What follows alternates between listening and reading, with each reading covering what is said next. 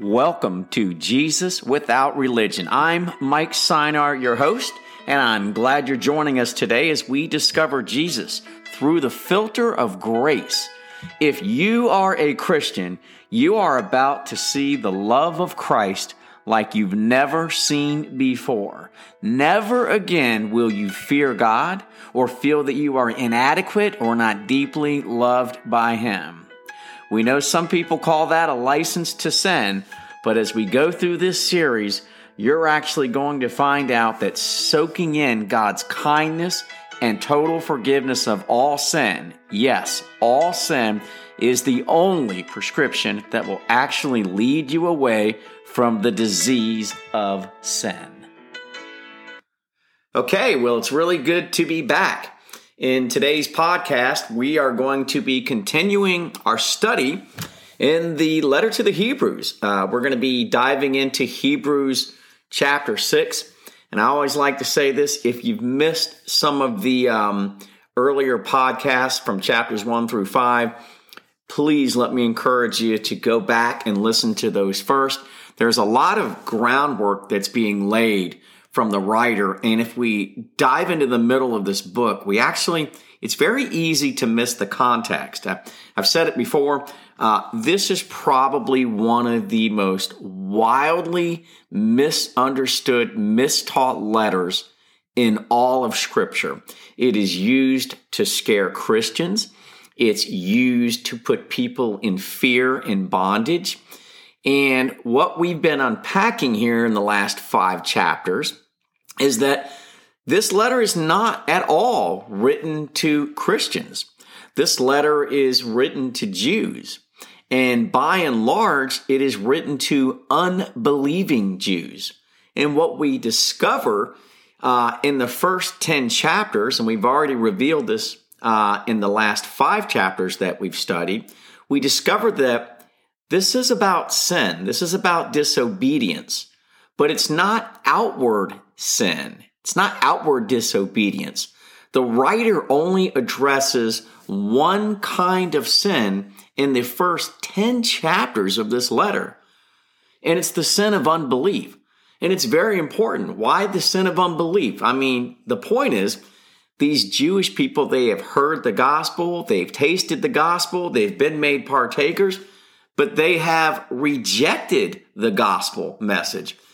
And that's the context going on here. And when we reject the gospel of Christ crucified on a cross for our sins, well, folks, there no longer remains a sacrifice. We have walked away from the only true sacrifice for sin, Jesus Christ. So just recapping a couple of verses that we've already read in earlier chapters. You know, we got into Hebrews chapter 3, verse 12. He said, "Take care, brethren, that there not be any of you an evil, unbelieving heart that falls away from the living God." So the people who are falling away from God are not people who were once Christians and they started messing up, or they're backsliders, or all kinds of nonsense that people are teaching. No, they had an evil, unbelieving heart. Where did they fall away to? Well, they didn't fall away from God. I'm sorry, where they did fall away from God. Where they fell away to was back to the law. When you fall from something, you're falling towards something else. And in the case of the Jewish people, they're saying, "I heard about Jesus. No, thank you. I'm going to fall away. I'm going to go back to the temple. I'm going to be looking at the laying of hands, transmitting sin through scapegoats. I'm going back to the blood of animals, bulls and goats, etc., etc." Hebrews 3, verse 18 and 19, he said, "And to whom did he swear that they would not enter his rest, but to those who were disobedient?" And there's that word disobedient. Remember, this comes up a lot, but if we stop there and build this big theology out of it, well, we miss it. But because verse 19 tells us what kind of disobedience it was, he says, "So we see that they were not able to enter because of unbelief." That was the disobedience that the writer was referring to. And finally, one more, we'll say Hebrews chapter 4, verse 3. He says, "For we who have believed enter that rest." just as he has said. So how do we enter that rest? Is it through trying harder? Is it through begging God to forgive us sin by sin? Is it through human effort? No, it's through believing. Everything else is just an outward reflection of what's on the inside. Now, today in chapter 6, we are going to see a promise from God. We're going to see an oath, a rock-solid one. We're going to see that this promise it's our anchor for our soul, and it cannot be broken, not by anything you say, by anything you do. If you've got your faith in Christ, this anchor is locked in and not going anywhere. Verse 1, remember, it comes off the hinges of chapter 5. Last week in our last study, we were talking about solid food and how that is for the mature Christian, right? And that milk is for the immature Christian.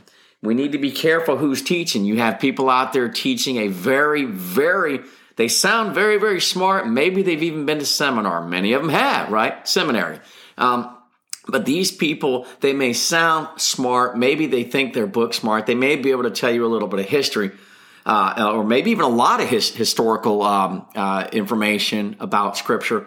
But at the end of the day, they miss the gospel and they misteach it, and they need to get back to milk. I said solid food was not doing stuff, right? But it's about understanding good, sound doctrine about Jesus. And we're going to see that here. So here we go into Hebrews chapter 6, verse 1. Let's just dive in. He says, therefore, leaving the elementary teaching about the Christ, let us press on to maturity, not laying again a foundation of repentance from dead works and of faith toward God. You know, the author has been addressing the sin of unbelief, and the readers are Jewish people who are all jacked up on works. They're jacked up on dead works, and maybe they've heard a little dab of Jesus Christ. They've considered it, right? But here are some of those dead works that the author wants to point out to us. So we make sure we know, what are these dead works? Is it some lazy Christian? Well, I don't think so. I believe we discover that this is Jewish traditional practices as a means of getting right with God through the law. Because verse 2 says, when he refers to these dead works, he says, of instruction about washings and laying on of hands, and the resurrection and of the dead and eternal judging. Resurrection. In Acts, the Pharisees, they are arguing, is there really a resurrection, right? Did that really happen? If Jesus was not resurrected, the point is for all of us, you won't be either. Your faith is a joke if Jesus is not resurrected. And we're getting ready now. We're going to see this word about tasting, right? Tasting the good news, which does not mean they were saved. Consistent, again, with the rest of Hebrews that we've read so far, it means they heard the good news, but they didn't eat the meal, meaning they didn't believe it. So remember, Hebrews chapter 4, verse 2 says, but the word they heard did not profit them because it was not united by faith in those who heard. I mean, the writer literally just told us what the problem is. So verse 3, he goes on to say, and this we will do if God permits. For in the case of those who have once been enlightened and have tasted of the heavenly gift, that have been made partakers of the Holy Spirit, and have tasted the good word of God and the powers of the age to come, and then have fallen away, it is impossible to renew them again to repentance, since they again crucify themselves, the Son of God, and put him to open shame. There's some key words in here we've got to be very careful not to overlook. Enlightened, tasted, partakers. You know, they heard this great news just like you have. But the question is, why is it impossible to renew them again to repentance, right? A change of mind. And the answer is, you've heard the gospel, if you reject Jesus, if you reject his sacrifice on the cross, and you grab on to the law or any other source for salvation, what do you think is going to happen to you? To reject Christ is to put him back on the cross, right? Toughest verses made partakers of the Holy Spirit. So I think this is explained in the next verse as they talk. We talk about share the powers of the age to come. I want you to think about who they are and where they live, which is Jerusalem. Did they hear the apostles' teachings? Well, I say they did. Did they see the apostles' healings? I believe they did. Some even saw the miracles of Jesus, right? Thus, they have been made partakers like all others that were around in that city. So let's continue. Verse 7, he says, "For ground that drinks the rain, which often falls on it and brings forth vegetation useful to those whose sake it is also tilled, receives a blessing from God." So the first type of ground doesn't just taste the rain, okay? It drinks it in, it soaks it in, and it brings vegetation. This resembles the parable Jesus gave about the seed and the sower in Matthew chapter 13. Some fell on good soil, but remember, there's also another type, right? And that's where, let's get into verse 8. Here it is. "But if it yields thorns and thistles, it is worthless and close to being cursed, and it ends up being burned." Those verses are commonly cited as proof that you can lose your salvation. And I think they've missed the point. They've missed the context of this letter. So let's continue in verse 9. He says, "But beloved, we are convinced of something, of better things concerning you and things that accompany salvation, though we are speaking in this way." So, beloved, now, right, these will be Christians. The author is saying to this particular audience, he's saying, even though I'm writing this very harsh stuff concerning you, I'm convinced of better things. That is the beloved people. That's who he's addressing. So then verse 10, he says, "For God is not unjust so as to forget your work and the love which you have shown toward his name, if having ministered and in still ministering to the saints. And we desire that each one of you show the same diligence so as to realize the full assurance of hope until the end, so that you will not be sluggish." Works don't save us. They don't make us right with God.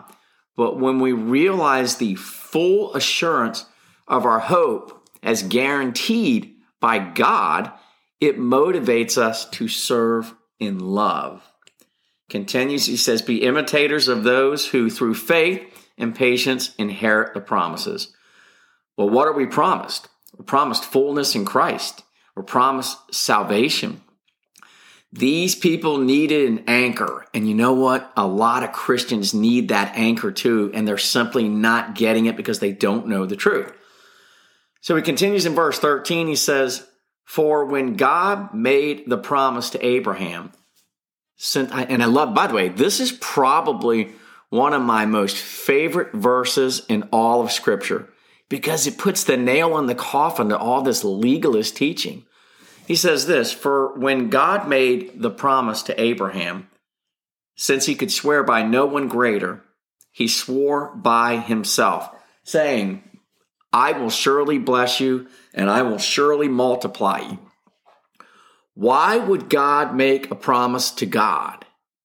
Who promised to keep the commandments in the Old Testament?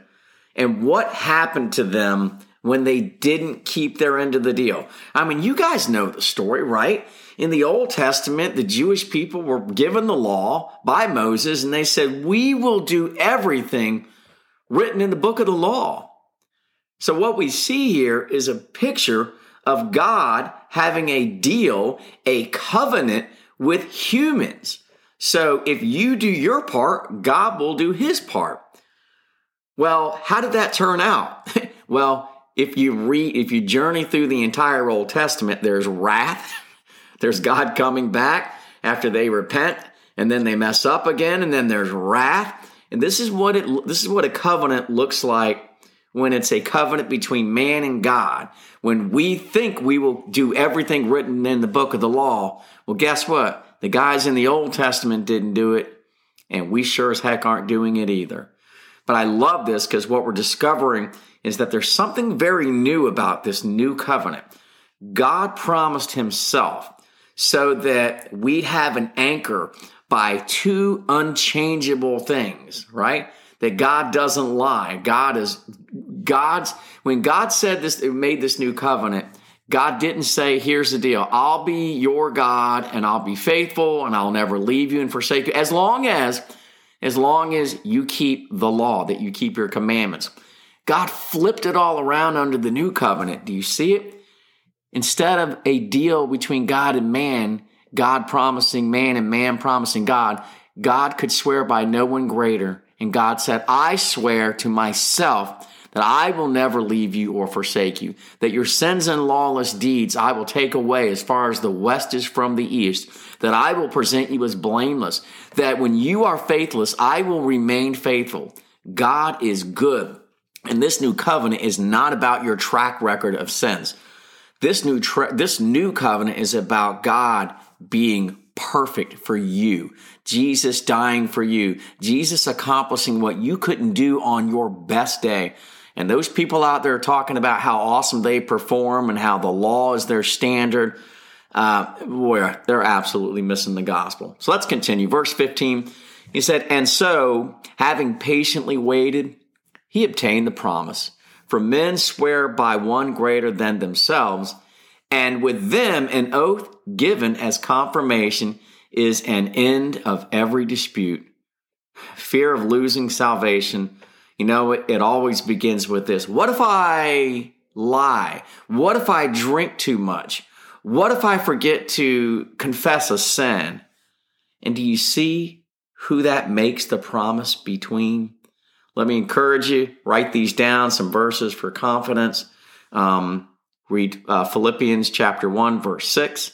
Read Hebrews chapter 13, verse 5. Read 2 Timothy chapter 2, verse 13. And these things should absolutely encourage you. Verse 17, he says, in the same way, God, desiring even more to show the heirs of the promise of the unchangeableness of his purpose, he interposed with an oath, so that by two unchangeable things in which it is impossible for God to lie. Wait a minute, that's one thing. What is the two? What's the second unchangeable thing, right? I only see one here. And that's the point. That's both of them. God can't lie and God can't lie. We, continues, it says, we who have taken refuge would have strong encouragement to take hold of the hope set before us. This hope we have is an anchor of the soul, and hope both sure and steadfast, and one which enters within the veil, where Jesus has entered as a forerunner for us, having become a high priest forever, according to the order of Melchizedek. Again, by the standard of the law, remember we talked about that before, you must be from the tribe of Levi to be a priest. Thus, this disqualifies Jesus from being a priest. And with a change of priesthood, remember what we read? We read with a change of priesthood, there must also be a change of the law. So what is the closing thought here? Some closing thoughts are our religious egos don't like the idea that it's about you, or that it's not about you. It's a promise that God made to God. This covenant, it's not like the old covenant. So what's your role? Believe and inherit the free gift. So what do I do when I sin, Mike? What are you saying? It's no big deal. Well, sure, sinning is a big deal. So what do you do? Do you beg and cry for something that you already had? God, please, please forgive me. Well, no, that's not the gospel. Jesus died. He took away your sins. The math is fairly simple. Your sins have been paid for. Your words do not activate the blood of Jesus Christ. Without blood, there is no forgiveness of sin, right? Jesus was forsaken. We read that in Matthew 24:46. He says, my God, why have you forsaken me? Well, why did God forsake Jesus? And I think it goes back to Hebrews chapter 13, verse 5. It's so that God would never leave us or forsake us. 2 Corinthians chapter 5, verse 21 tells us, He made him who knew no sin to be sin on our behalf, so that we might become the righteousness of God in him. Folks, Jesus Christ is your hope. God can be trusted, and we need to just put our faith in the anchor. Jesus is your anchor. Grab onto it. He's not leaving you. God bless you.